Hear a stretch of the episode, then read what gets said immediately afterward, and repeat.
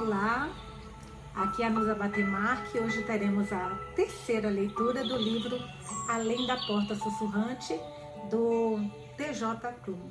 Gente, esse livro é muito fofo. Tô lendo aqui atrás que não tinha lido a, a, a sinopse, né? Bem-vindos à travessia de Caronte. O chá está quente, os cookies estão frescos e os mortos estão apenas de passagem. Não tinha visto isso. Eu adoro ler livro é, assim, exemplo, esse autor, eu li o primeiro livro dele, que eu falei com vocês, que é A Casa do Macerulho, que eu achei que fosse muito infantil. Eu falei assim, cara, eu não vou gostar desse livro, esse livro vai ser muito infantil, eu com certeza não vou gostar. Mas estava ali, eu comprei, porque me falaram que era legal. Gente, ele é muito fofo.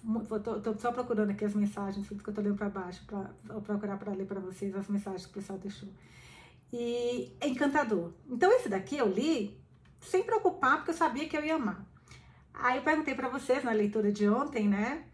É, o que, que vocês acharam do episódio, que eu achei delicioso. Aí vamos lá. A Mirelle Lira.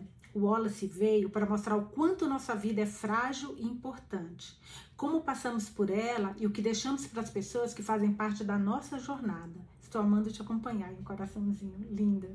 Eu também acho, sabia? E teve uma amiga que deixou, acho que na outra na outra leitura, ela falando que o Wallace ainda não aprendeu nada, continua carrancudo. Mas eu acho que tá muito no início e eu fico curiosa porque assim, ninguém chega no ponto onde o Wallace chegou com aquela coisa, sabe, que não vê as pessoas seco eu fico pensando o que, que aconteceu com ele, porque eu acho que algo aconteceu. Gente, eu não tenho ideia, juro, assim, isso eu tô pensando só, tô só compartilhando com vocês meus pensamentos.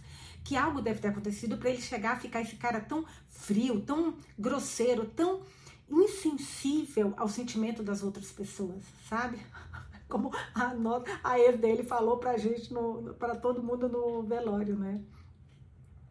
Aí a Cida Farias, chorei na parte em que o UOL volta à casa da infância. Essa parte foi linda. É que eu, eu gente, eu piro com as partes engraçadas, juro por Deus. Eu só ficava lembrando do, do Nelson falando. Agora pulo com o pé só. Fala, sou idiota. e eles são idiota. Não, aquela parte para mim foi muito engraçada. Mas essa parte você tem razão, Cida. Chorei na parte em que o UOL volta à casa da infância e vê a mãe cantando e preparando receitas natalinas. Me deu uma nostalgia, saudades da infância. História divertida e sensível. Magia, magia que aquece o coração. Aí a, a Daiane Cris Pedrobon. Nelson e May são especialistas em nos fazer rir. Ai, gente, Apolo. Também tô, tô com aquele cachorro Apolo. Então, imagina o espírito de um cachorro. O que, que é isso? Ai, amei, amei. Hugo é muito atencioso e paciente. Wallace ainda continua carrancudo, é a essência dele. Sua irmã é uma fofa. Feliz isso. Ah, da minha irmã, sua irmã é uma fofa. Eu tô lendo como se fosse ainda do livro. Sua irmã é uma fofa, que minha irmã falou ontem, né? Feliz que seu cunhado esteja se recuperando. Obrigada, Daiane. Menina, foi, foi um mês que foi um susto. O que me salvou foi o outro livro dele, o Casa no Macerulho, que eu li lá, como eu até comentei com vocês, na UTI. Nossa, esse livro foi um alento para mim. Esse também, minha irmã falou que os dois livros deram muito alento para ela. A Grazi. Que fantasia maravilhosa. Realmente lembra um conto de Natal de Dickens. E o Wallace é um verdadeiro Scrooge mesmo. Ah, eu não sei quem é Scrooge mesmo.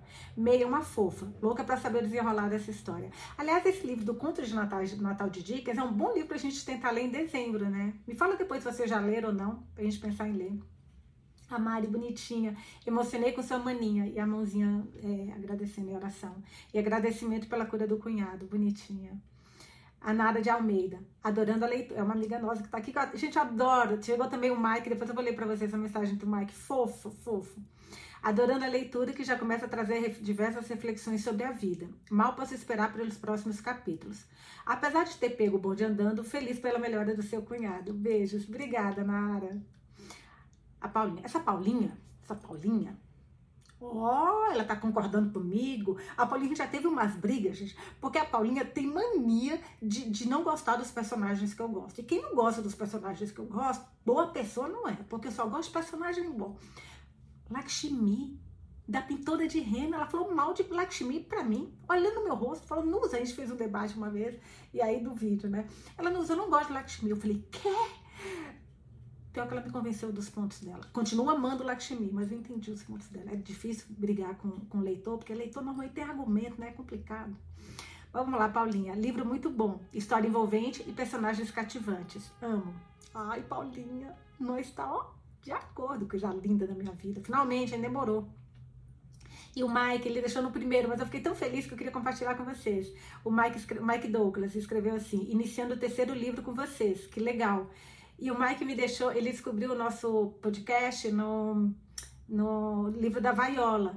E ele me mandou uma mensagem, gente, tão linda no Instagram, mas tão linda que me deixou muito emocionada. Mike, bem-vindo. Mike, Nara. A gente fica tão feliz quando vem gente, começa a chegar novos amigos para esse nosso clube delicioso, né? Então vamos lá.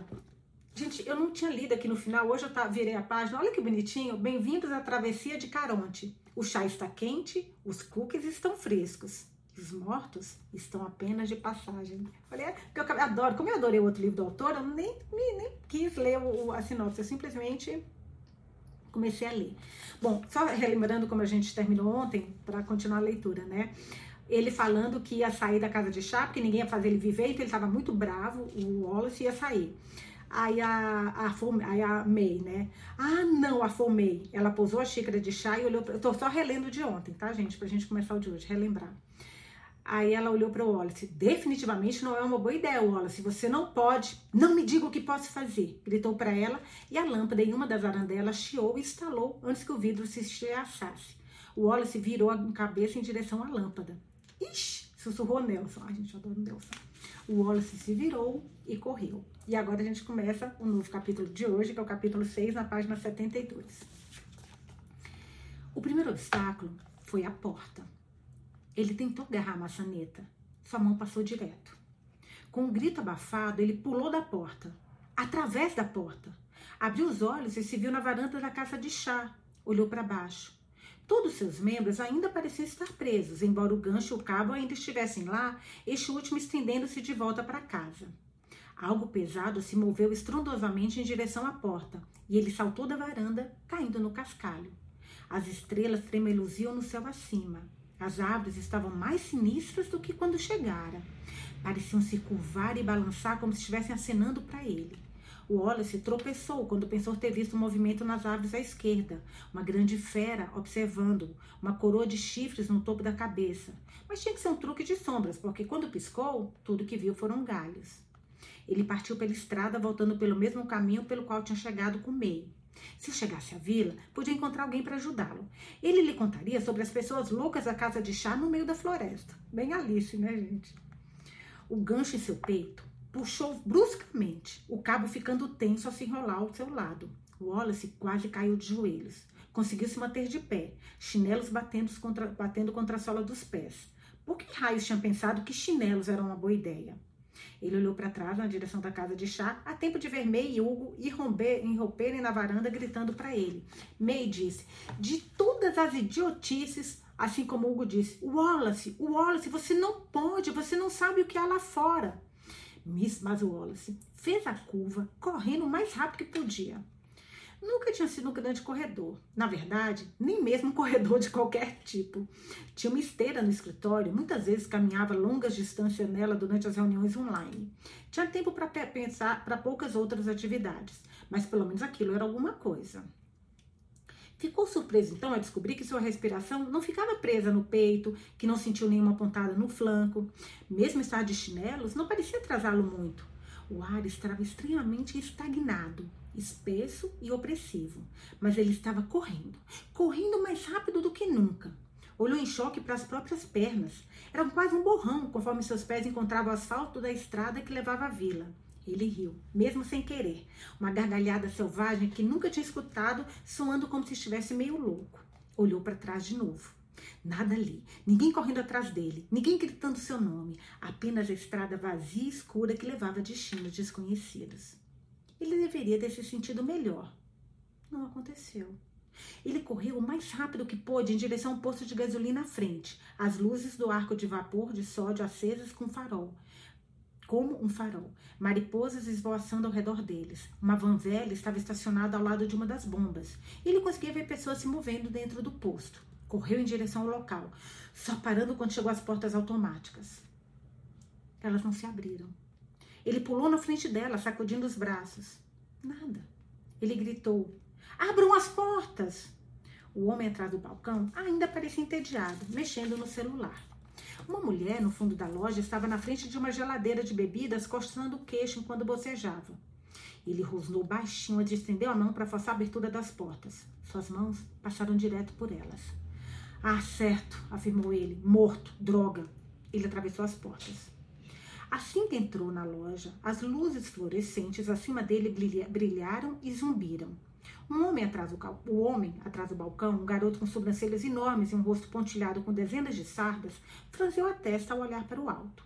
Deu de ombros antes de voltar para o celular. Wallace arrancou das mãos dele. Pelo menos tentou. Não funcionou. Também tentou agarrar o homem pelo rosto com a mesma quantidade de sucesso.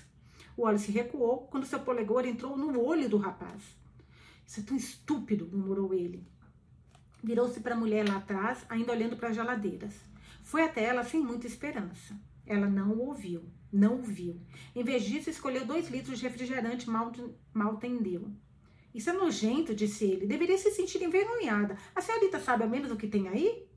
Mas sua opinião passou despercebida. As portas automáticas se abriram e o Alice se rebaixou quando o funcionário disse: Oi, Hugo. Ai, Hugo, então as pessoas conhecem. Oi, Hugo, você na rua a esta hora? Não consegui dormir, falou Hugo. Olha, essa daqui para mim foi surpresa, gente. Não imaginava que as pessoas viam o Hugo. Não consegui dormir, falou Hugo. Pensei em pegar algumas coisas. Wallace tentou se apoiar em uma prateleira de batatas fritas. Xingou quando caiu para trás através delas, piscando rapidamente enquanto estava dentro da prateleira. Saltou para frente, pronto para fugir quando as portas se abriram novamente. Ficou paralisado assim que o homem atrás do balcão disse: E aí, May? Também não conseguiu dormir? Ah, ah, ah. Gente, eles veem o Hugo e a May? Oh, oh, oh. Nossa, agora o Wallace vai morrer. Agora o Wallace vai morrer porque que vem ele, que estão mortos, e não vem ele. Não, agora vamos ver o lado do Wallace. Ai, Jesus. Sabe como é? Falou May. O chefe está de pé, então significa que estou de pé também. O homem conseguia vê-la? Ele conseguia vê-la? Significava que o Wallace não tinha ideia do que isso significava. Antes mesmo que começasse a começar a processar essa nova informação, uma coisa curiosa aconteceu.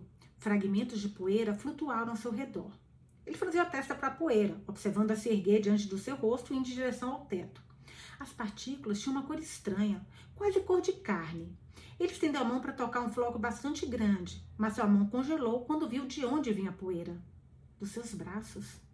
Sua pele estava descamando pouco a pouco, a camada superior da pele flutuando para cima, afastando-se. Ele gritou, esfregando os braços furiosamente. Peguei você, falou May aparecendo ao lado dele. E então, ai merda, Wallace, temos que levar você. Ele saltou para frente em direção às geladeiras, através das geladeiras. Gritou de forma incoerente, passando por uma fileira de refrigerantes e depois por uma parede de cimentos. Estava do lado de fora, mais uma vez, ao lado da loja. Passou as mãos pelo bra pelos braços conforme a pele continuava a descamar. O gancho em seu peito retorcia-se com raiva e o cabo correndo de volta para a parede que ele tinha acabado de transpassar. Ele correu pelo fundo da, pelos fundos da loja. Um campo vazio se estendia atrás de si, sob um céu noturno que parecia infinito. Do outro lado havia outro bairro, as casas próximas uma das outras, algumas com luzes acesas, outras escuras e agourentas. Partiu em direção a elas, ainda esfregando os braços freneticamente. Atravessou o campo e passou entre duas residências. Música soava da sua casa, da casa à sua direita. A casa à sua esquerda estava silenciosa e escura. Ele rompeu pela porta da parede da casa da direita, diretamente no quarto onde uma mulher com colante de couro vermelho batia um chicote contra a palma da mão. Sua atenção em um homem do pijama que dizia: Isso vai ser tão maravilhoso. Ai, Deus! resmungou Wallace antes de sair da casa devagar. Virou-se para a rua em frente à casa. Fez uma pausa quando seus pés encontraram o pavimento. Não tinha certeza para onde ir. E agora a pele das pernas descamava através do moletom e do peito dos pés. Seus ouvidos zumbiam e o mundo assumiu brilho nebuloso, as cores se misturando. O cabo piscou com violência, o gancho tremendo. Ele correu pela calçada, ansioso, ansiando chegar o mais longe que pudesse. Mas é como se a sola dos chinelos tivesse se derretido, grudando no concreto. Cada passo era mais difícil que o anterior, como se estivesse se movendo debaixo d'água. Grunhiu com esforço. O zumbi em seus ouvidos ficou mais alto. Ele não conseguiu se concentrar. cerrou os dentes tentando afastá-lo. A unha do dedo mindinho da mão direita se soltou do dedo e se desintegrou. Ele fechou a mão em punho olhando para cima. Ali, parado no meio da rua, estava um homem. Mas ele estava errado, de alguma forma, de maneiras que deixaram a pele de Wallace congelada. O homem estava curvado, de costas para o Wallace, o torso, sem, o torso sem camisa, coberto por uma pele cinzenta e doentia, a coluna bem saliente. Os ombros tremiam como se ele estivesse arfando. As calças estavam baixas no quadris, os tênis gastos e sujos. Os braços pendiam desossados ao lado do corpo. Um calafrio percorreu a espinha de Wallace conforme dava outro passo. Tudo nele gritando para recuar, correr, antes que o homem se virasse. Não queria ver como era o rosto do homem. Com certeza seria tão terrível quanto o restante dele. Todos os sons pareciam abafados, como se os seus ouvidos estivessem cheios de algodão. Quando falou, parecia que o som vinha de outra, vinha de outra pessoa, a voz falhando. Olá, você está. Você consegue me ouvir? A cabeça do homem se ergueu quando seus braços se contraíram. Em cada punho, vergões raivosos subiam pelo comprimento dos antebraços, formando um T. T de tatu, a letra T. O homem se virou lentamente. Wallace Price era clínico em um grau quase desumano. Os detalhes eram seu trabalho, as pequenas coisas que outros poderiam ter perdido, algo dito de passagem ou depoimento durante entrevistas de admissão. E foi esse atributo que o levou a catalogar cada pedacinho do homem à frente. O cabelo sem vida, a boca aberta com dentes escurecidos, a expressão horrível e apática nos olhos. A coisa era moldada como humano, mas parecia feroz, perigosa. E se o Wallace sentira medo antes, não era nada comparado ao que rugia dentro de si agora. Um erro. Ele havia cometido um erro. Nunca deveria ter tentado falar com aquela, aquela coisa, seja lá o que fosse. Mesmo quando sua pele continuava a se erguer ao lado dele, o Wallace tentou dar um passo para trás. Suas pernas não funcionaram. As estrelas se apagaram até que tudo que Wallace via era a escuridão da noite, sombras se estendendo ao seu redor, aumentando, aumentando. O homem moveu-se em direção ao Wallace, mas foi estranho, como se as articulações dos joelhos estivessem congeladas. Balançava-se de um lado para outro, a cada passo. Levantou um, braço, todos os dedos apontados para o chão, exceto o que apontava para o Wallace. Parece um zumbi, né? Ele abriu a boca de novo, mas nenhuma palavra saiu, apenas um grunhido, baixo e animalesco. A mente de Wallace empalideceu de horror. A mente empalideceu, eu nunca tinha pensado nisso, gente. Eu sei que o rosto, agora a mente de Wallace, nunca, nunca, essa expressão eu nunca tinha visto. A mente de Wallace empalideceu de horror, de terror. E ele sabia, sabia que quando o homem tocasse, sua pele estaria fina como papel, seca e catastrófica. Embora lhe tivessem dito que Deus não existia, Wallace rezou pela primeira vez em anos, um suspiro moribundo de um pensamento que lhe passou pela cabeça como uma estrela cadente. Ajude-me. Ah, por favor, faça isso parar. Então, um movimento repentino e rápido quando Hugo apareceu entre eles, de costas para o Wallace. Um alívio, como Wallace nunca havia sentido antes, atravessou, atingindo com violência suas costelas. O cabo encolheu não apenas meio metro, estendendo-se de olhos até o peito de Hugo, que disse: Cameron, não, você não pode. Ele não é seu. Seguiu-se um estalido. Quem é Cameron, gente? Mais uma pergunta que a gente quer saber, né? Seguiu-se um estalido surdo, e embora o Wallace não pudesse ver o homem, sabia que o barulho vinha dele, rangendo os dentes. Eu sei, falou Hugo com calma, mas ele não é para você. Nunca foi. O Wallace virou a cabeça quando May apareceu ao lado. Ela franzia a testa ao ficar na ponta dos pés, olhando por cima do ombro do Hugo. Merda. Ela. Ai, eu adoro gente que fala as mesmas palavras. Que vem na cabeça as mesmas coisas que vem merda. Eu falaria a mesma coisa. Talvez um pouquinho. Um pouquinho. Eu daria um upgrade nesse merda aí, porque, gente, que cena, pelo amor de Deus. Merda. Ela abaixou os calcanhares antes de levantar as mãos até perto do peito, a palma esquerda voltada para o céu. Bateu os dedos da mão direita contra a palma esquerda em uma batida em staccato. Uma pequena explosão de luz veio de sua mão e ela estendeu, agarrando Wallace pelo braço. Leve-o para casa, disse Hugo. E você? perguntou ela, já puxando Wallace para longe. Ela fez uma careta quando a pele do punho dele transpassou seu aperto. Vou em seguida, falou Hugo encarando o homem à sua frente. Preciso garantir que Camerão fique onde está. May suspirou. Não faça nada idiota, já passamos pelo suficiente por um dia. Pouco antes de meio puxar pela esquina, Wallace olhou para trás uma vez. Cameron havia inclinado a cabeça para o céu, a boca aberta, a língua branca para fora, como se estivesse tentando pegar neve. Mais tarde, o Wallace entenderia que não foram flocos de neve que caíam na língua de Cameron. Caraca, o que, que é? Ele não falou nada durante todo o caminho de volta. Jamei murmurou baixinho que era claro que sua primeira tarefa seria um pé no saco. Ela estava sendo testada, mas por Deus, ela acompanharia até o fim, mesmo que fosse a última coisa que fizesse. Ai, gente. Adorei. Ela acompanharia até o fim, mesmo que fosse a última coisa que fizesse. A mente de Wallace girava. Ele notou com grande admiração que quanto mais se aproximavam da casa de chá, menos sua pele se desintegrava. Descamava cada vez menos, até chegar à estrada de terra que levava à travessia de Caronte, onde a descamação cessou por completo. Analisou os braços e viu que estavam como sempre, apesar dos pelos estarem arrepiados. O gancho e o cabo ainda estavam presos a ele, embora o próprio cabo agora levasse para o lugar de onde tinham acabado de vir. May o arrastou pelas escadas da varanda e empurrou pela porta. Fica aqui, pediu ela antes de bater a porta na cara dele. Ele foi até a janela e olhou para fora. Ela estava na varanda, contorcendo as mãos enquanto olhava para a escuridão. Que porcaria foi essa? sussurrou Wallace. Viu um, não foi? Ele se virou. Nelson, sentado em sua cadeira em frente à lareira. O fogo era quase só brasa agora, o tronco carbonizado remanescente. Aí a gente pode sempre contar com o Nelson para contar tudo para a gente nos mínimos detalhes, né? Porque se eu não tenho o mínimo, mínimo pudor de contar coisas que às vezes o Hugo não contaria. Vamos ver o que, que vem agora. É, vamos lá. O fogo era quase só brasa agora. O tronco carbonizado remanescente brilhando em vermelho e laranja. Apolo estava deitado na frente da cadeira, de barriga para cima, suas pernas chutando o ar. Bufou quando caiu para o lado, as mandíbulas se abrindo em um bocejo antes de fechar os olhos. Wallace balançou a cabeça. Eu, eu não sei o que eu vi. Nelson resmungou conforme se levantava da cadeira usando a bengala para se sustentar. Wallace não sabia porque não havia notado antes, mas os chinelos do homem eram coelhinhos de feltro, com orelhas caídas e poídas. Deve ter sido fofo.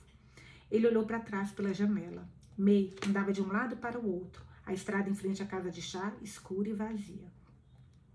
Nelson estalou os lábios se aproximando. Ele olhou Wallace de cima a baixo antes de espiar pela janela ainda intacto, pelo que vejo. Deveria agradecer sua estrela da sorte. Wallace não tinha certeza se estava do quanto estava intacto. Era como se sua mente tivesse sido levada pelo vento com outros pedaços dele. Não conseguia se concentrar e sentia frio. O que aconteceu comigo? O homem, Cameron? Nelson suspirou. Pobre alma. Imaginei que ele ainda estivesse à espreita lá fora. O que há de errado com ele? Está morto, respondeu Nelson. Há alguns anos, ou mais ou menos. O tempo é meio estranho por aqui. Às vezes rasteja até parar, depois avança, salta. Faz parte de viver com um barqueiro. Olha, Sr. Price, se você precisa, Wallace. Nelson piscou como uma coruja, então continuou. Wallace, você precisa manter o foco em si mesmo. Cameron não tem nada a ver com Cameron não tem nada a ver com você. Não há nada que possa fazer por ele até onde você chegou antes de acontecer com você. O Wallace considerou fingir que não tinha ideia do que o Nelson estava falando. Em vez disso, respondeu: ao posto de gasolina. Nelson subiu baixinho. Muito mais do que esperava, confesso. Ele hesitou. Aquele mundo é para os vivos. Não pertence mais àqueles de nós que já fizeram a passagem. E aqueles que tentam fazer isso se perdem. Chame de insanidade, chame de outra forma de morte. De qualquer maneira, quando você sai por essas portas, a coisa começa a puxá-lo. E quanto mais você fica lá fora, pior fica. Horrorizado, o Wallace falou. Eu fiquei lá fora por dias. Mason apareceu no funeral, no meu funeral. O processo acelerou quando você pisou na travessia do Caronte. E se tentar sair, vai acontecer com você a mesma coisa que aconteceu com Cameron. O Wallace recuou. Estou preso aqui. Nelson suspirou. Isso não é. É sim. Você me está me dizendo que não posso ir embora. May me sequestrou e me trouxe para cá eu sou um maldito prisioneiro. Bobagem, disse Nelson. Tem uma escada na parte de trás da casa. Vai levá-lo para o quarto andar. No quarto andar tem uma porta. Você pode passar por aquela porta. E tudo isso tudo vai desaparecer. Você deixará este lugar para trás e conhecerá apenas a paz. Ocorreu Wallace, então, algo que ele ainda não vinha considerado. Ele não sabia por que não tinha enxergado isso antes. Ela era claro como o dia. Você ainda está aqui. Nelson olhou com cautela. Estou. E você está morto. Nada te escapa, não é mesmo?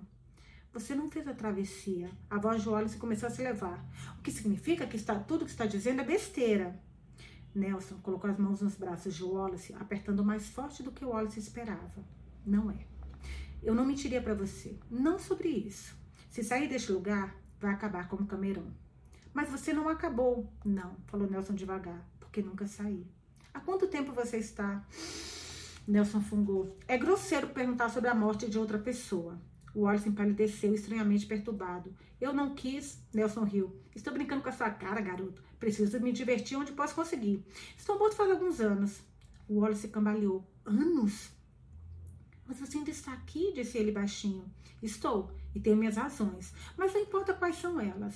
Fico aqui porque escolhi ficar. Conheço os riscos, sei o que significa. Tentaram me fazer seguir em frente, mas soltei os cachorros neles. Ele balançou a cabeça. Mas você não pode deixar que isso afete o o que Hugo precise fazer por você. Leve o tempo que precisar, Wallace. Não tenha pressa. Desde que você perceba que este é o último lugar em que estará antes de fazer a travessia. Se souber o que é bom para você. Se puder aceitar, então traremos mais do que certos. Olhe, lá vem ele. O Wallace se voltou para a janela. Hugo vinha andando pela estrada, as mãos nos bolsos do avental, a cabeça baixada. Um menino tão bom, disse Nelson com carinho. Empático quase ao extremo, desde que era um moleque. Faz com que carregue o peso do mundo nas costas. Faria bem para você ouvi-lo e aprender com ele. Não sei se você poderia estar em melhores mãos. Lembre-se disso antes de começar as acusações. May esperou por Hugo na varanda. Ele olhou para ela, abrindo um sorriso cansado. Quando falaram, suas vozes estavam abafadas, mas claras.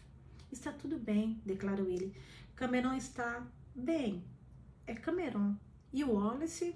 Lá dentro, disse May. Então acha que isso vai trazer o gerente? Hugo fez que não com a cabeça. Provavelmente não, mas coisas mais estranhas aconteceram. Vamos explicar se ele vier. O gerente? sussurrou Wallace. Ah, nem queira saber, murmurou Nelson, pegando bengala e se arrastar de volta para sua cadeira. Confia em mim. O chefe de Hugo, sujeito desagradável. Reze para que você nunca tenha que conhecê-lo. Se acontecer, sugiro que faça, seja lá o que ele diga. Ele passou as mãos nas costas de Apolo enquanto o cachorro se levantava. Apolo riu alegremente, andando de um lado para o outro diante da porta. Ele recuou quando ela se abriu, May falando a mil por hora e Hugo seguindo atrás dela. Apolo circulou ao redor dos dois. Hugo estendeu a mão. O cachorro tirou os dedos e tentou lambê-los, mas sua língua atravessou a mão de Hugo. Tudo bem? perguntou Hugo. Meio olhava para Wallace com irritação. Não, o Wallace não estava bem. Nada sobre aquilo tudo estava bem. Por que não me disse que eu sou um prisioneiro? Hugo suspirou. Vovô. O quê? indagou Nelson. Tive que dar um susto nele de verdade. Ele fez uma pausa refletindo. Algo que provavelmente você não entende nem um pouco, não é mesmo? Por causa de toda a coisa gay. Vovô. Meu Deus do céu, o que ele tá falando, gente? Vovô. Sou velho. Estou autorizada a dizer o que eu quiser. Você sabe disso. Pé no saco, murmurou Hugo, mas o Wallace podia ver o sorriso tranquilo em seu rosto. O gancho puxou suavemente seu peito, quente e macio. O sorriso de Hugo desapareceu ao olhar para Wallace. Venha comigo. Não quero passar pela porta, soltou Wallace. Não estou preparado. A porta, repetiu Hugo. No topo da escada. Vovô! Hã? Falou Nelson, cobrindo a orelha com a mão em forma de concha. Não consigo ouvir você. Devo estar ficando surdo. Ai de mim, como se minha vida já não fosse difícil o suficiente. Ninguém deve falar comigo pelo resto da noite para que eu possa me recompor. Gente, eu quero ser amiga do Hugo. De infância. Cara, adorando. Hugo, não, perdão, Nelson. Ai, gente, que fofo. Hugo também é fofo, mas o Nelson, adoro pessoas divertidas. Hugo balançou a cabeça. Você vai ter a sua, velhote. Nelson bufou. Mostra o que você sabe.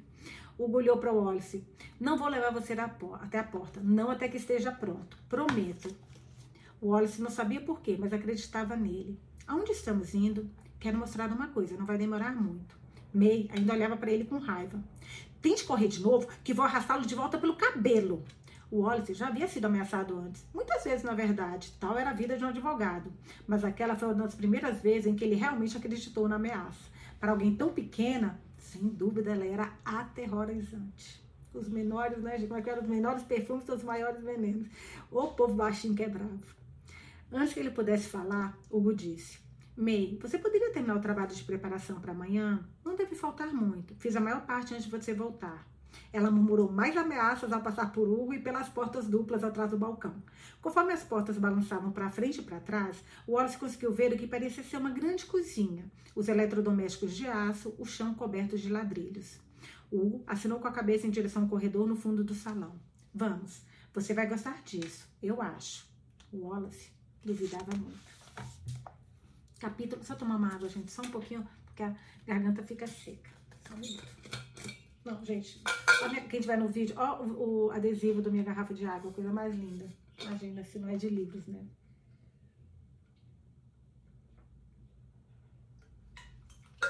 Nossa, a garganta fica muito seca. Vamos lá então, capítulo 7, página 84. Apolo parecia saber onde estava indo. Estavam indo, saltitando pelo corredor, abanando o rabo. Ele olhava para trás de vez em quando para garantir que Hugo estivesse seguindo. Hugo passou por outra entrada sem olhar para trás, para ver se o Wallace o acompanharia. As paredes estavam cobertas por papel de parede velho, mas limpo. Pequenas flores impressas que pareciam desabrochar conforme andavam, embora o Wallace tenha pensado que poderia ter sido um truque de luz. Uma porta à direita levava a um pequeno escritório. Uma mesa lá dentro coberta de papéis ao lado de um computador antigo. Uma porta à esquerda estava fechada, mas parecia ser outra entrada para a cozinha. Ele podia ouvir May se movendo lá dentro e o barulho de pratos com ela cantando a plenos pulmões um rock que certamente era mais velho que ela. Mas como Wallace não tinha certeza de quantos anos May tinha, ou sendo sincero consigo mesmo o que ela era, ele decidiu deixar passar sem comentários. Outra. Ai, gente, eu tô amando tanto esse livro. Nossa Senhora. Sabe aquele livro? Eu tô lendo hoje até um pouquinho mais cedo. Vou ver se eu consigo começar a ler um pouco mais cedo o horário. Ai, gente, mas que livro gostoso. Eu tô precisando tanto de um livro assim agora. Se você soubesse que eu tô passando, mas tudo bem. Vamos lá, Nusa, foca. Momento difícil, viu? Vamos lá. Esse livro tá me dando alento na alma. Outra porta direita levava um lavabo com uma placa pendurada. Amigos, amigas e amigues não binários.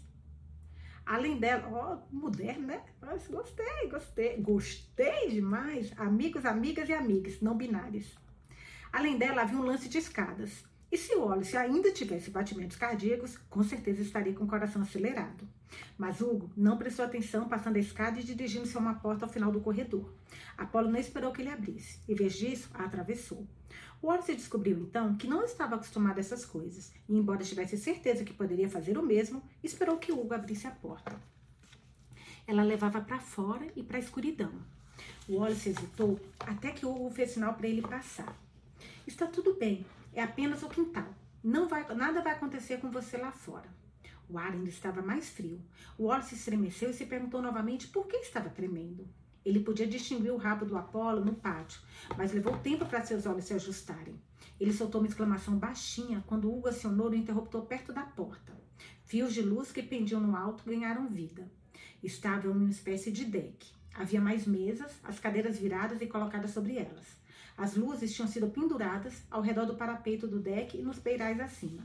Mais plantas pendiam, flores brilhantes que haviam se fechado em si por conta da noite. Aqui, disse Hugo, veja. Ele foi até a beirada do deck, perto de um lance de escadas. Apertou outro interruptor contra um suporte de madeira e mais luzes se acenderam abaixo da varanda, revelando o solo seco e arenoso e fileira após fileira de ervas de chá, comentou Hugo antes que o Wallace pudesse perguntar. Tento cultivar o máximo que posso, importando apenas folhas que não sobreviveriam ao clima. Não há nada como uma xícara de chá de folha de ervas que você mesmo tenha cultivado. Wallace observou Apolo trotar para cima e para baixo nas fileiras de plantas, parando, apenas brevemente para cheirar as folhas. Wallace se perguntou se ele realmente conseguia sentir algum cheiro. Wallace conseguia, um cheiro profundo e terroso que o prendia mais do que esperava. Não sabia que cresciam do chão, admitiu Wallace. De onde acha que vinham? perguntou Hugo, parecendo se divertir. Eu nunca pensei nisso, acho. Não tenho tempo para essas coisas. Assim que as palavras saíram da sua boca, percebeu como não soavam. Normalmente não teria pensado nisso duas vezes, mas aqueles eram dias estranhos.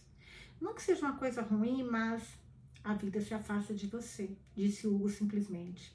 Sim, murmurou Wallace, tipo isso. Então, chá? Ele seguiu Hugo escada abaixo.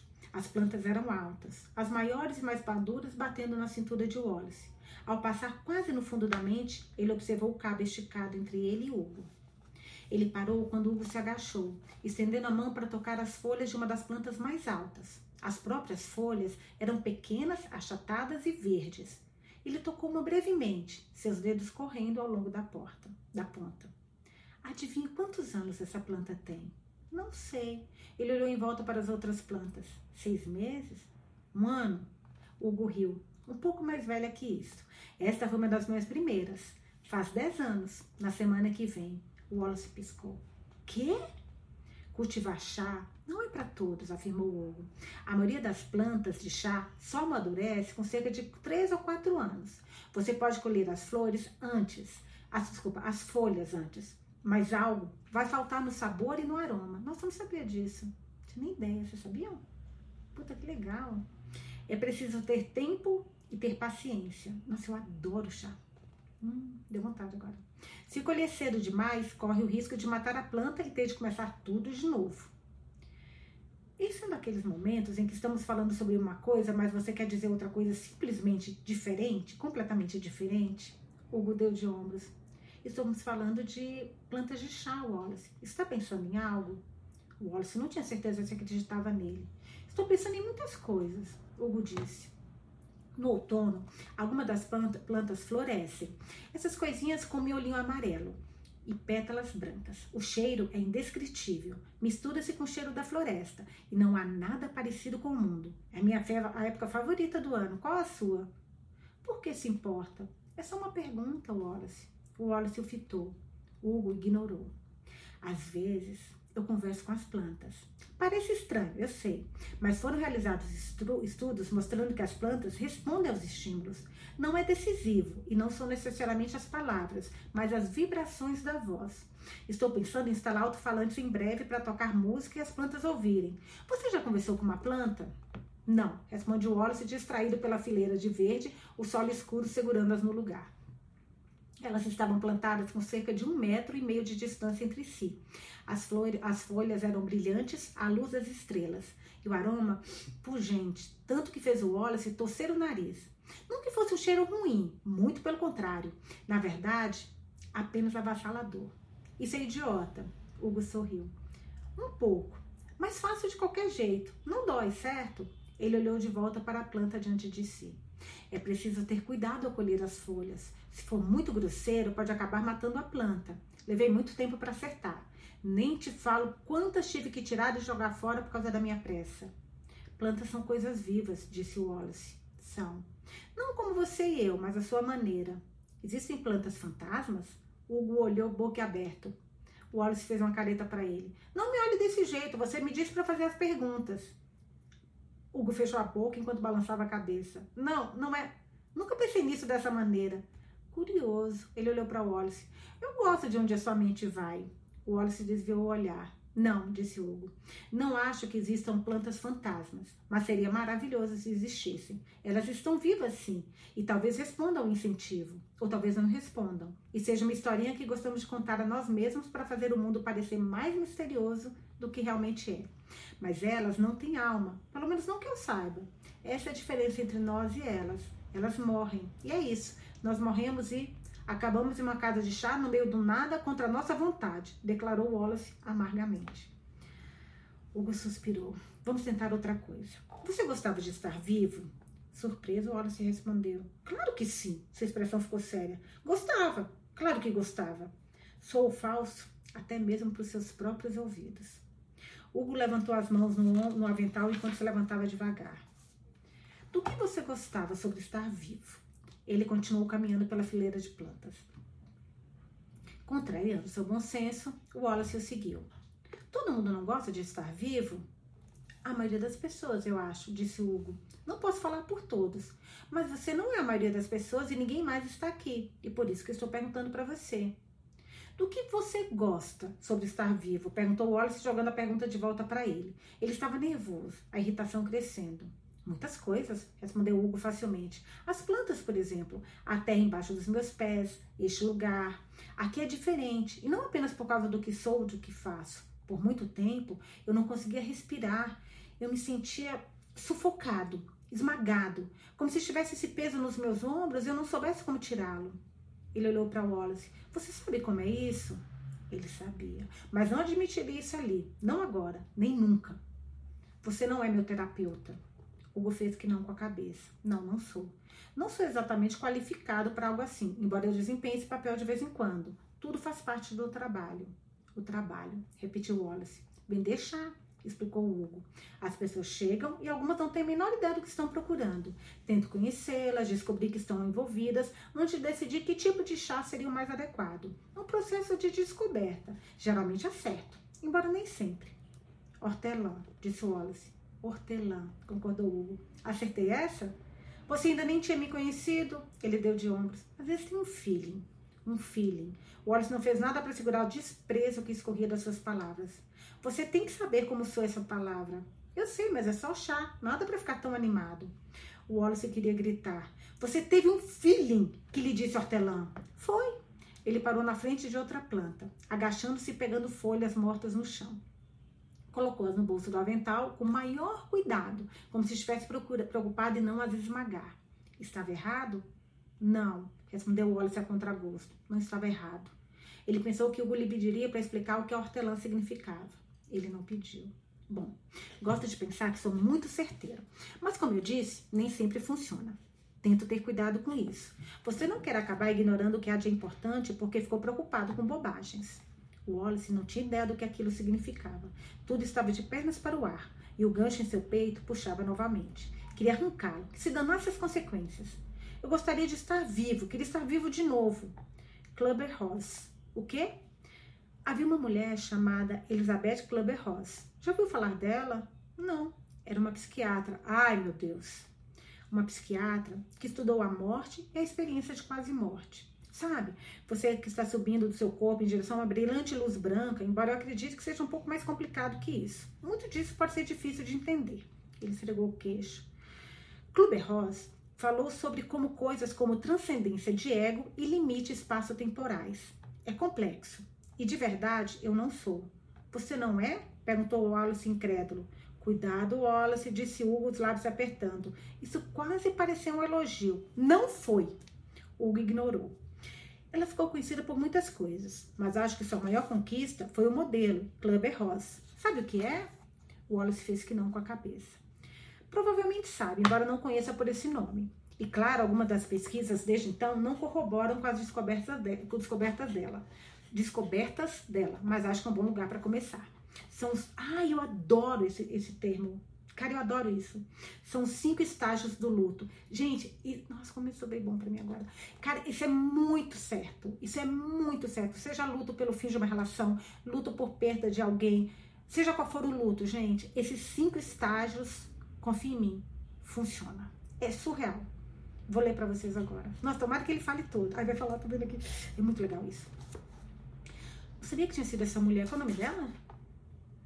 Club, Elizabeth Clubber Rosa. Ai, gente, vou só marcar isso aqui. Eu não tô sem nenhum. Eu vendo post-it, eu sou assim. Não, vou pegar aqui. Vocês esperam um pouquinho que eu quero marcar esse nome, que eu quero pesquisar depois. Peraí.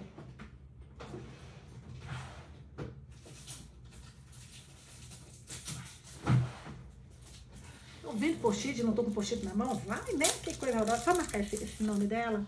Porque, cara, eu acho isso fantástico, esses cinco estágios do luto. Isso é muito legal. Cadê, cadê, cadê? Aqui. Vou marcar aqui. Depois, aliás, eu vou vender esse livro no desapego. E aí, quem, quem comprar vai receber com os post-its. Vamos lá. Vou ler para vocês agora. É, provavelmente sabe, né, sobre os cinco estágios, embora não conheça por esse nome. E claro, algumas das pesquisas desde então não corroboram com as descobertas delas, mas acho que é um bom lugar para começar. São cinco estágios do luto. O Wallace queria voltar para dentro. Hugo mais uma vez se levantou, virando-se para encará-lo. Ele não se aproximou, mas o Wallace não conseguiu se mexer, a boca quase doente de tão seca. Ele era uma planta de chá, enraizada no lugar, ainda não madura o suficiente para ser colhida. O, o cabo zumbiu entre eles. Hugo disse: Já fez isso por tempo suficiente para ver como ela estava certa. Nossa, Hugo, como eu concordo com você. Negação, gente, isso é muito importante, vou marcar aqui também. Negação, raiva, barganha, depressão e o último, aceitação. Olha isso, negação, raiva, barganha, depressão, aceitação. Nem sempre é nessa ordem e nem sempre são todos os passos. Para mim são todos os passos. Veja você, por exemplo, pareceu ter pulado direto à negação. Chegou na parte da raiva, com um pouco de barganha misturada. Talvez mais do que um pouco. O Wallace ficou tenso. Não parece uma coisa para os mortos, é para as pessoas que ficam. Não posso sofrer por mim mesma. O mesmo. Hugo balançou a cabeça lentamente. Claro que pode. Fazemos isso o tempo todo, não importa se estamos vivos ou não, por causa das pequenas e das grandes coisas. Todo mundo está um pouco triste o tempo todo. Sim, Clever Rosa estava falando sobre os vivos, mas também serve para pessoas como você. Talvez ainda mais para as outras pessoas, talvez ainda mais que para as outras. Muitas vezes me perguntei como foi para ela depois que ela faleceu. Se ela passou por tudo sozinha ou se ainda havia surpresas para encontrar. O que você acha? Não tenho ideia do que você está falando. Tudo bem, disse Hugo. Tudo bem? Claro. Você gosta das plantas? O Wallace olhou para ele. São plantas. Silêncio, disse Hugo. Não deixe que elas ouçam você dizer isso. São muito sensíveis. Você está maluco? Prefiro pensar em mim mesmo como excêntrico. O sorriso voltou. Pelo menos é o que as pessoas da cidade acham de mim. Alguns até acreditam que este lugar é assombrado. Ele riu para si mesmo. Wallace Nunca foi de pensar, reparar como as pessoas eram quando riam, mas havia uma primeira vez para tudo. Era algo que envolvia o corpo inteiro em Hugo, um som baixo e grave. Estou achando que o Hugo com o nosso, com o nosso Wallace, hum? bom, vamos ver. Então, ele riu para si mesmo. O Wallace nunca foi de reparar em como as pessoas eram quando riam, mas havia uma primeira vez para tudo. Era algo que envolvia o corpo inteiro do, de Hugo, um som baixo e grave. Não incomoda você? Hugo inclinou a cabeça. Não, por que incomodaria? É verdade, você é um fantasma. Meu avô e Apolo também. E você não é o primeiro nem será o último. A travessia de Caronte é sempre assombrada, embora não como a maioria das pessoas pensam. Não temos ninguém balançando, cor balançando correndo ou causando tumultos. Ele franziu a testa. Bem, na maioria das vezes, não. Meu avô pode ficar um pouco mal-humorado quando o inspetor da vigilância sanitária aparece, mas em geral tendemos a evitar as armadilhas de uma casa mal assombrada. Seria ruim para os negócios. Eles ainda estão aqui, afirmou Wallace. Wallace, Nelson, Apollo. Hugo desviou dele, voltando para casa. Roçou os dedos ao longo do topo das plantas mais altas. Elas se curvaram ao seu toque antes de voltar à posição vertical. Estão. Wallace seguiu. Por quê? Não posso falar pelo meu avô, declarou Hugo. Você vai ter que perguntar a ele. Eu perguntei. Hugo olhou para trás com uma expressão de surpresa no rosto. O que ele disse? Que não era da minha conta. Imaginei. Ele é teimoso assim. E Apolo? O cachorro latiu ao som do seu nome, gutural e agudo. Veio saltitando por uma das fileiras à esquerda. Nenhuma poeira ou sujeira subia quando as patas atingiam o chão. Ele parou perto do deck, as costas arqueadas, o nariz e os bigodes contorcendo ao olhar a floresta escura. O Wallace não conseguia ver muito longe e percebeu como a noite era diferente ali em comparação à cidade, as sombras quase vivas, conscientes. Também não sei se posso responder a isso, disse Hugo. Antes que o Wallace pudesse reagir, ele continuou. Não porque eu não queira, mas porque não sei exatamente. Os cães não, não são como nós. Eles são puros, de uma forma que nós não somos. Nunca tive outro cachorro aqui precisando de ajuda para atravessar. Já vi histórias de barqueiros e barqueiras cujo trabalho é lidar com certos animais. Mas não é isso que faço. Mas eu adoraria. Os animais não são tão complicados quanto as pessoas. Mas por que ele. Wallace parou, então entendeu. Ele era seu. Hugo parou ao pé da escada. Apolo olhava para ele com adoração, um sorriso bobo no rosto, o que quer que tivesse capturado sua atenção nas árvores já esquecido. Hugo estendeu a mão para o focinho do cachorro, cheirou os dedos dele. Era, disse Hugo com tranquilidade. É. Era um cão de serviço, ou pelo menos tentou ser. Falhou na maior parte do treinamento, mas tudo bem, ainda o amo, do mesmo jeito. Cão de serviço? perguntou Wallace. Tipo, ele não sabia como terminar. Ah, provavelmente não do jeito que você está pensando, respondeu Hugo. Não sou veterano, não tenho transtorno, transtorno de estresse pós-traumático. Ele deu de ombros. Quando eu era mais jovem, as coisas eram difíceis. Havia dias em que eu mal conseguia me levantar da cama. Depressão, ansiedade, toda uma questão de diagnósticos com os quais eu não sabia lidar. Havia médicos e remédios, e faça isso, Hugo, faça aquilo, Hugo. Você vai se sentir melhor se apenas se permitir sentir melhor, Hugo. Ele riu. Eu era uma pessoa diferente naquela época. Não sabia o que sei agora, embora sempre vá ser parte de mim. Ele assinou para Apolo. Um dia, ouvi um latidinho do lado de fora da minha janela. Estava chovendo e parecia que chovia havia semanas. Quase ignorei o som que ouvi, querendo puxar as cobertas sobre a cabeça e desligar de tudo ao meu redor mas alguma coisa me fez levantar e sair. Encontrei esse cachorro tremendo debaixo de um arbusto ao lado da minha casa, tão magro que dava para contar as costelas embaixo da pele. Eu peguei e o levei para dentro, sequei-o e o alimentei, e ele nunca foi embora. Engraçado, não é? Não sei. Agora eu, eu escutando essa história aqui, fico pensando, né, gente? Quem salvou quem? Será que foi ele que salvou o cachorro? Que tava, meu, prestes a morrer ali, como ele falou, parecendo a costela, ouviu que o cachorro que o tirou dessa depressão, ansiedade, tudo que ele sentia. Que cachorro, gente, como, é, como animais de forma geral, né? Que poder que eles têm. É, e ele nunca foi embora, engraçado, não é? Não sei. Tudo bem não saber, falou Hugo. Não sabemos a maioria das coisas e nunca saberemos. Não sei como Apolo veio parar aqui ou de onde veio. Achei que ele poderia ser um bom campo de serviço. Parecia bem inteligente e ele era, é. Mas de verdade não deu certo. Ele era distraído demais com quase tudo, mas quem podia culpá-lo? Não eu, claro, porque ele dava o seu melhor, e isso é tudo que importa. Acontece que ele era essa parte que eu não sabia que estava faltando. Ele não foi a resposta para tudo, mas foi um começo. Viveu uma boa vida, não tanto quanto eu gostaria, mas ainda assim boa. Mas ele está aqui, está, concordou Hugo. Preso aqui, constatou Wallace, as mãos se fechando em punhos. Hugo balançou a cabeça. Não. Ele tem escolha. Tentei levá-lo até a porta no topo da escada umas duas vezes. Disse a ele que não havia problemas em seguir em frente, que eu nunca esqueceria e que sempre seria grato pelo tempo que passamos juntos. Mas ele fez a escolha dele, assim como meu avô também fez. Ele olhou para Wallace. Você também tem uma escolha, Wallace. Escolha? soltou Wallace. Se eu sair, me transformo em uma daquelas, daquelas coisas.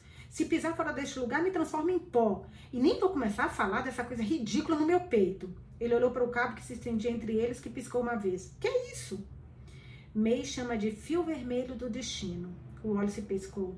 Não é vermelho, nem um fio. Eu sei, afirmou Hugo, mas acho que é adequado. May disse, como ela falou. Ah, certo. No mito chinês, os deuses antigos amarram um fio vermelho nos tornozelos daqueles que estão destinados a se encontrar, que devem ajudar uns aos outros. É um pensamento bonito, não é? Não, respondeu Wallace sem rodeios. É uma algema, uma corrente. Ou é uma corda, explicou Hugo, Hugo sem ser indelicado. Embora eu saiba que não parece uma corda para você agora. Ele mantém você com os pés no chão enquanto está aqui e me ajuda a encontrá-lo se você estiver perdido. O que certamente não vê se sentir melhor. O que acontece ao arrancar esse negócio? Hugo olhou para ele de um jeito sombrio. Você vai flutuar para longe. O Wallace ficou boca aberta. Quê? Se tentar arrancá-lo enquanto estiver no terreno da casa de chá, você vai flutuar. E não sei se vai parar. Mas se você o remover fora do terreno, começa a perder sua humanidade, descamando até tudo que lhe restará será uma tudo que restará será uma concha. O Wallace babalciou. Isso, isso faz sentido. Caramba, quem é que faz essas regras? O Godot de ombros. O universo, eu acho. Não é uma coisa ruim, Wallace. É algo que me ajuda a ajudar vocês. Enquanto estiver aqui, tudo que posso fazer é mostrar essas opções, as escolhas que estão à sua frente, para ter certeza de que entende que não há nada mais a temer. Os olhos de Wallace ardiam. Ele piscou rapidamente, incapaz de encontrar o olhar de Hugo. Você não pode dizer isso. Não sabe como é. Não é justo. O que não é justo? Isso! gritou Wallace, agitando os braços de modo enérgico. Tudo isso, tudo, eu não pedi isso, eu não quero isso, tenho coisas a fazer, tenho responsabilidades, tenho uma vida. Como você pode dizer que tem uma escolha quando se trata de ficar como camerô ou passar por aquela sua porta desgraçada? Acho que a negação estava aí o tempo todo. O Wallace encarou com raiva. Não gosto de você. Hugo não mordeu a isca. Tudo bem, vamos chegar lá.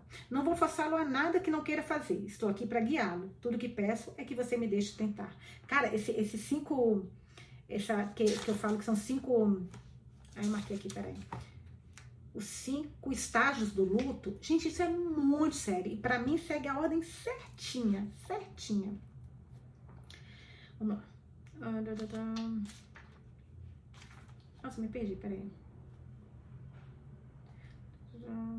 Não gosto de você. Era petulante e cruel, mas o Wallace não conseguia, não conseguia ligar. Hugo não mordeu a isca. Tudo bem, vamos chegar lá. Não vou forçá-la nada que não queira fazer. Estou aqui para guiá-lo. Tudo que peço é que você me deixe tentar. O Wallace engoliu o nó na garganta. Por que se importa tanto? Por que faz o que você faz? Como você faz o que faz? Qual o sentido de tudo isso? Hugo sorriu.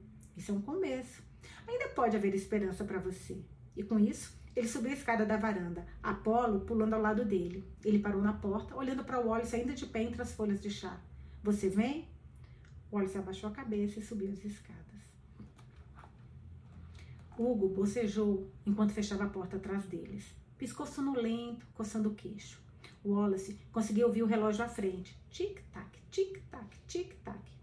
Antes de fugir da casa de chá, os segundos pareciam perdidos, engasgando-se e parando, engasgando-se e parando. Agora parecia ter suavizado. Estava normal de novo. Wallace, Wallace não sabia o que aquilo significava.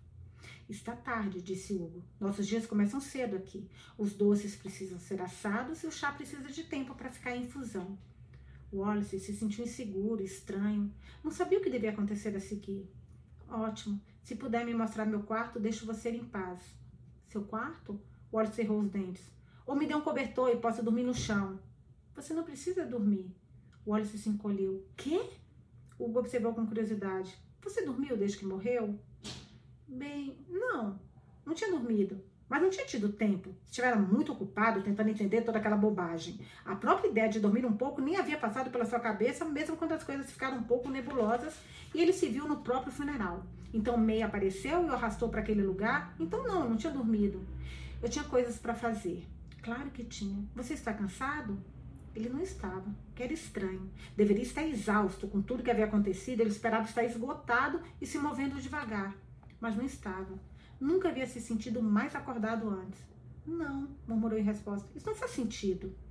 Você está morto, lembrou Hugo. Acho que vai descobrir que dormir é o menor das suas preocupações daqui em diante. Em todos os meus anos como barqueiro, nunca encontrei um fantasma que dormisse. Seria uma novidade. Acho que você poderia tentar. Depois me conte como funciona. Então, o que devo fazer? Questionou Wallace. Ficar aqui esperar você, acordar? Você poderia, falou Hugo, mas há lugares mais confortáveis para você esperar. Wallace fez uma careta para ele. Você não é engraçado. Um pouco, disse Hugo. Pode fazer o que quiser desde que não saia do terreno da casa de chá. Prefiro não ter que correr atrás de você de novo. O que eu quiser, claro. Pela primeira vez, desde que chegar à casa de chá, Wallace sorriu. Ai, meu Deus, o que, que ele vai fazer, gente? Que medo. May, vai embora. May, que oração? May, May, May. Ela ele vai ser um fantasma para perturbar a May. Ela se sentou na cama, os cobertores caindo ao redor da cintura. Ela usava uma camiseta enorme com o rosto de Friedrich Nietzsche estampado. Balançou a cabeça para frente e para trás antes de se fixar em Wallace, de pé no canto do seu quarto. Quê? O que foi? Aconteceu alguma coisa? Estamos sob ataque? Não, respondeu Wallace. O que você está fazendo? Ela encarou. Estou tentando dormir. Ah, sério? Está conseguindo? Ela começou a franzir a testa. Não muito. Sabia que nunca mais vou conseguir dormir? Sim, afirmou ela devagar. Ele assentiu com a cabeça. Ótimo. Ele se virou e atravessou a parede do quarto dela. Buh! gemeu ele o mais alto que pôde. Buh! Ele andava de um lado para o outro no corredor do andar de baixo, um pouco perturbado por não conseguir bater os pés, não importava o quanto tentasse. Wallace bateu as mãos nas paredes, mas continuou quase as atravessando. Foi por isso que se viu berrando todos os ruídos de fantasmas que já ouviram em filmes de terror. Estava decepcionado por não ter correntes para tilintar. Estou morto, morto, ai de mim. Você podia calar a boca, gritou o meio do seu quarto. Vem calar, gritou ele de volta, então redobrou os esforços. O Wallace continuou por mais 16 minutos antes de levar uma bengala na cabeça. Ai! Eu acho que Nelson chegou. Gritou esfregando a parte de trás da cabeça. Ele se virou para ver Nelson parado diante dele com a testa franzida. Para que isso? Você vai se comportar? Senão posso fazer de novo. Ele esticou a mão para a bengala de Nelson com a intenção de tirá-la e jogá-la fora, mas não encontrou nada, dando um passo cambaleante para frente, onde Nelson estivera antes de desaparecer no ar. Os olhos de Wallace se arregalaram quando ele olhou descontroladamente ao redor da loja de chá vazia. Hum, falou: Olá, aonde, aonde você foi? Buh, sussurrou uma voz em seu ouvido. Wallace. viu, viu? Ai, doeu aqui Wallace gritou, guinchou. Quase caiu. Ai, meu Deus do céu. Eu tenho esse problema, gente. Olha que merda. Eu dou risada muito forte. Quando eu dou risada demais, dói, o trem levanta que dói. Eita, a gente pode nem rir, paz. É tão difícil ter momento para rir. Quando ri, a pessoa ainda tem problema. Não é brincadeira, viu? O corpo acostuma aí. O Wallace não gritou, guinchou. Quase caiu quando se virou.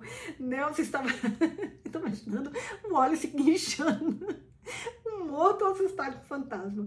Nelson estava logo atrás, arqueando a espessa sobrancelha branca. Como você fez isso? Sou um fantasma, falou Nelson sem rodeios. Posso fazer quase tudo. Ele ergueu a bengala como se fosse bater em Wallace de novo, que recuou. Achei é melhor. Chega dessa bobagem. Você pode não gostar de estar aqui, mas não significa que pode fazer o restante de nós sofrer por causa disso. Ou fique de boca fechada, ou venha comigo. Por que, que eu iria a qualquer lugar com você? Ah, não sei, falou Nelson. Talvez porque eu seja o único outro fantasma humano aqui além de você?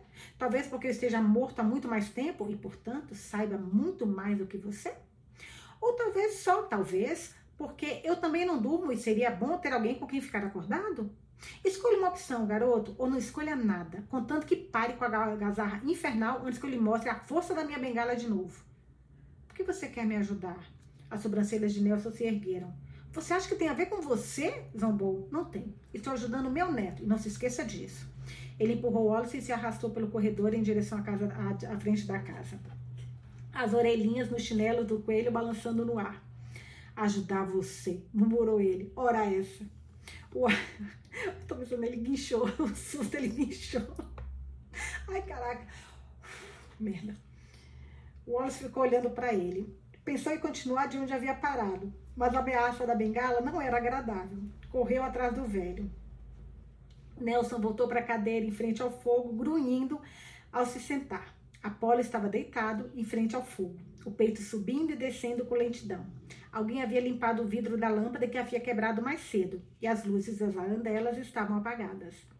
Puxa uma cadeira, disse Nelson sem olhar para ele. O óleo suspirou, mas fez o que lhe foi pedido. Pelo menos tentou. Foi até a mesa mais próxima, pegou uma das cadeiras viradas e franziu a testa quando a mão passou pela perna da cadeira. Ele respirou pesadamente pelo nariz ao tentar de novo, com os mesmos resultados. E de novo, e de novo, e de novo. O Wallace ouviu Nelson rindo, mas o ignorou. Se Nelson podia se sentar em uma cadeira, era algo que o Wallace também podia fazer. Só precisava descobrir como. Ele ficou ainda mais frustrado alguns momentos depois, quando ainda não conseguia aceitar tocar na cadeira. Aceitação. O quê? Você aceitou que está morto, falou Nelson. Pelo menos um pouco. Acha que não pode interagir com o mundo corpóreo por causa disso. Sua mente está pregando peças em você. O Wallace zombou. Não era isso que todos queriam que eu fizesse? Aceitar que estou morto? Ele não gostou do sorriso que cresceu no rosto de Nelson. Venha cá. O Wallace foi. Nelson fez sinal para que ele se sentasse no chão diante dele. O Wallace suspirou, mas não teve outra escolha. Abaixou-se até o chão, cruzando as pernas, as mãos se contorcendo sobre os joelhos. Apolo levantou a cabeça e o olhou. O rabo bateu no chão. Ele se virou para Wallace, rolando as costas, as pernas chutando o ar. Quando Wallace não aceitou o convite óbvio para coçar a barriga dele, o cachorro ganiu com tristeza. Não, disse ele. Cachorro, disse Wallace. Cachorro mau. Ai, Wallace. Deixei vai ser difícil gostar de você. Apolo peidou em resposta. Um barulho longo e alto. Ai, meu Deus, murmurou Wallace sem saber como encontraria forças para passar a noite. Quem é um bom menino? arrulhou Nelson. Apolo quase derrubou Wallace ao se contorcer com elogio. Vai me ajudar ou não? Peça com gentileza, disse Nelson recostando-se na cadeira. Só porque estamos mortos não significa que não deve ter modos. Por favor, completou Wallace, rangendo os dentes. Por favor, o quê? Cara, os dois, ó, eles combinam, hein, gente? O Wallace com o Nelson. Só o, o Nelson para pegar e peitar o Wallace desse jeito. Por favor, o quê? O Wallace desejou que os dois estivessem. Ai, caralho. Palavrão, se tiver criança assistindo aqui, palavrão feio, titia vai lavar a mão com a boca, com a boca, com a boca, mão com a boca, vai lavar a boca com sabão. O Wallace desejou que os dois estivessem vivos para poder matar Nelson. Por favor, me ajude. Assim está melhor, afirmou Nelson. Como está o chão? Confortável? Não. Mas você está sentado nele, você espera estar assim. O chão está sempre lá, você não pensa nele, exceto agora que você está pensando, não é? Ele estava estava pensando bastante no chão. Foi... Peraí, calma. Ai, meu Deus. Pera. Ai, meu Deus do céu, vamos lá. Foca, Vanusa, foca. Mas você estava sentado nele. Você espera estar assim. O chão está sempre lá, você não pensa nele, exceto agora. Você está pensando, não? Ele estava, estava pensando bastante no chão. Foi por isso que de repente se viu afundando através do chão. Lutou para se apoiar, tentando alcançar algo que impedisse de afundar ainda mais. Estava até o peito quando Nelson estendeu a bengalha gargalhando. O Wallace agarrou como se fosse uma tábua de salvação. Tipo a mão fediça, né? E se ergueu de volta apenas para começar a afundar de novo, quase de imediato. Para de pensar no chão, falou Nelson. Não consigo. É igual quando você tenta meditar, né? Não pense em nada. Aí você começa a pensar em tudo que, meu, é igual, pelo amor de Deus. Para de pensar no chão, falou Nelson. Não consigo. Na verdade, era tudo que conseguia pensar. E pior ainda, imaginou que o que aconteceria se ele afundasse completamente no chão apenas para atingir a terra até abaixo e depois passar debaixo da terra. Mas antes que ele afundasse até o centro da terra para perecer, possivelmente no núcleo derretido, Nelson disse: Doeu quando você morreu? Ele piscou, segurando a bengala com força. Como? Quando você morreu, repetiu Nelson. Doeu? Eu, um pouco. Foi rápido. Em um momento eu estava lá, então eu não estava. Não sabia o que estava acontecendo. Não entendo. O que isso tem a ver com. E quando você estava lá e depois não estava, qual foi a primeira coisa que passou pela sua cabeça? Que não podia ser real, que só podia ser engano. Talvez até mesmo um sonho horrível. Nelson assentiu com a cabeça como se fosse a resposta que esperava. O que o fez perceber que não estava sonhando? Ele hesitou, apertando a bengala com mais força algo de que me lembrei. Tinha ouvido ou lido que não era possível ver seu próprio rosto em um sonho com nenhuma clareza real. Ah, disse Nelson. E ficou claro para você? Como água, disse Wallace. Eu podia ver as marcas dos óculos de leitura no meu nariz, a barba por fazer no queixo, nas bochechas. Foi quando comecei a pensar que talvez não fosse um sonho. Um pensamento fugaz, um que lhe afastara com o máximo de força. Então, ele engoliu em seco. No enterro, May estava. Eu nunca tinha visto antes. Exatamente, afirmou Nelson. A mente é uma coisa engraçada. Quando sonhamos, nosso subconsciente não é capaz de construir novos rostos do nada. Qualquer um que vemos em sonhos é alguém que já vimos antes, mesmo que apenas de passagem. E quando estamos acordados, tudo é claro porque vemos com os nossos olhos, ouvimos com os ouvidos, cheiramos com o nariz. Não é assim quando você está morto. Você tem que começar do zero. Precisa aprender a se enganar para acreditar no inesperado. E olha só para você, conseguiu, já é um começo. Wallace abaixou o olhar. Estava mais uma vez sentado no chão, parecia sólido debaixo de si. Antes que pudesse pensar em cair, mais uma vez falou: Você me distraiu. Funcionou, não foi? Ele puxou a bengala de volta e apoiou na cadeira. Você tem muita sorte em ter a mim. Tenho? Na melhor das hipóteses, ele desconfiou da informação. Com certeza, disse Nelson. Quando morri, tive que aprender tudo isso sozinho. Hugo não ficou satisfeito comigo, mas manteve seus protestos ao mínimo. Afinal, não se deve falar do mal dos mortos. Tive alguns tropeços aqui e ali, quebrei algumas xícaras para desgosto do Hugo. Ele ama aquelas xícaras de chá. Hugo parece ter um fascínio doentio por chás, murmurou Wallace. Ele puxou isso de mim, disse Nelson, e é, Wallace quase se sentiu mal. Quase. Ensinei-lhe tudo o que sabe. Ele precisava de foco e o cultivo de plantas de chá deu isso a ele. Por que você estaria ajudando? Por que está me ajudando? Nelson inclinou a cabeça. Por que não ajudaria? É a coisa certa a fazer. O Wallace ficou confuso. Mas não estou dando nada em troca. Não consigo. Não assim. Nelson suspirou. Essa é uma maneira estranha de ver as coisas. Não estou ajudando porque espero que me dê algo em troca. Sinceramente, Wallace, quando foi a última vez que fez algo sem esperar nada em troca? 2006. O Wallace tinha moedas no bolso que incomodavam. Um sem-teto estava pedindo esmola na esquina da rua perto do escritório. Ele deixou cair o troco no corpo do homem. Totalizava 74 centavos. O homem agradeceu. Dez minutos depois, o Wallace tinha esquecido que o homem existia. Até aquele momento. Respondeu, não sei. Ah, disse Nelson. Isso é com certeza é o que é. Você já tem uma vantagem sobre mim um aspecto. Tenho? Nelson apontou para as anadelas na parede. Queimou aquela lâmpada, quebrou o vidro. Levei muito tempo para reunir essa quantidade de energia. Não foi de propósito, admitiu Wallace. Eu não estava, eu estava com raiva. É, percebi. Sua testa se franziu de novo. Se possível, é melhor você evitar a raiva. Pode causar todos os tipos de situações que devem ser evitadas. Wallace fechou os olhos. Tenho a sensação de que é mais fácil fazer, falar do que fazer. É, disse Nelson. Mas você chega lá. Pelo menos vai chegar se não decidir passar por aquela porta. Os olhos de Wallace não se abriram. Não quero. Nelson ergueu as mãos. Você vai saber quando a hora certa. Digo que é bom ter alguém com quem conversar até tão tarde da noite. Ajuda a passar o tempo. Anos, disse Wallace. Você disse que está morto há alguns anos? Isso mesmo. O estômago de Wallace se retorceu estranhamente. Não era diferente do gancho no peito, embora queimasse mais. Você fica aqui todas as noites? Você ficou aqui todas as noites sozinho? A maioria das noites, corrigiu Nelson gentilmente. De vez em quando alguém como você aparece, embora não tenda a ficar muito tempo. É transitório. Um pé em um mundo e outro no próximo. O Wallace se virou para o fogo. Estava quase apagando. Não quero mais falar sobre isso. Ah, claro que não. Sobre o que você gostaria de falar? Mas o Wallace não respondeu. Deitou-se no chão e se encolheu, os braços em volta do peito, os joelhos contra o estômago. O gancho no peito vibrou e ele odiou a sensação.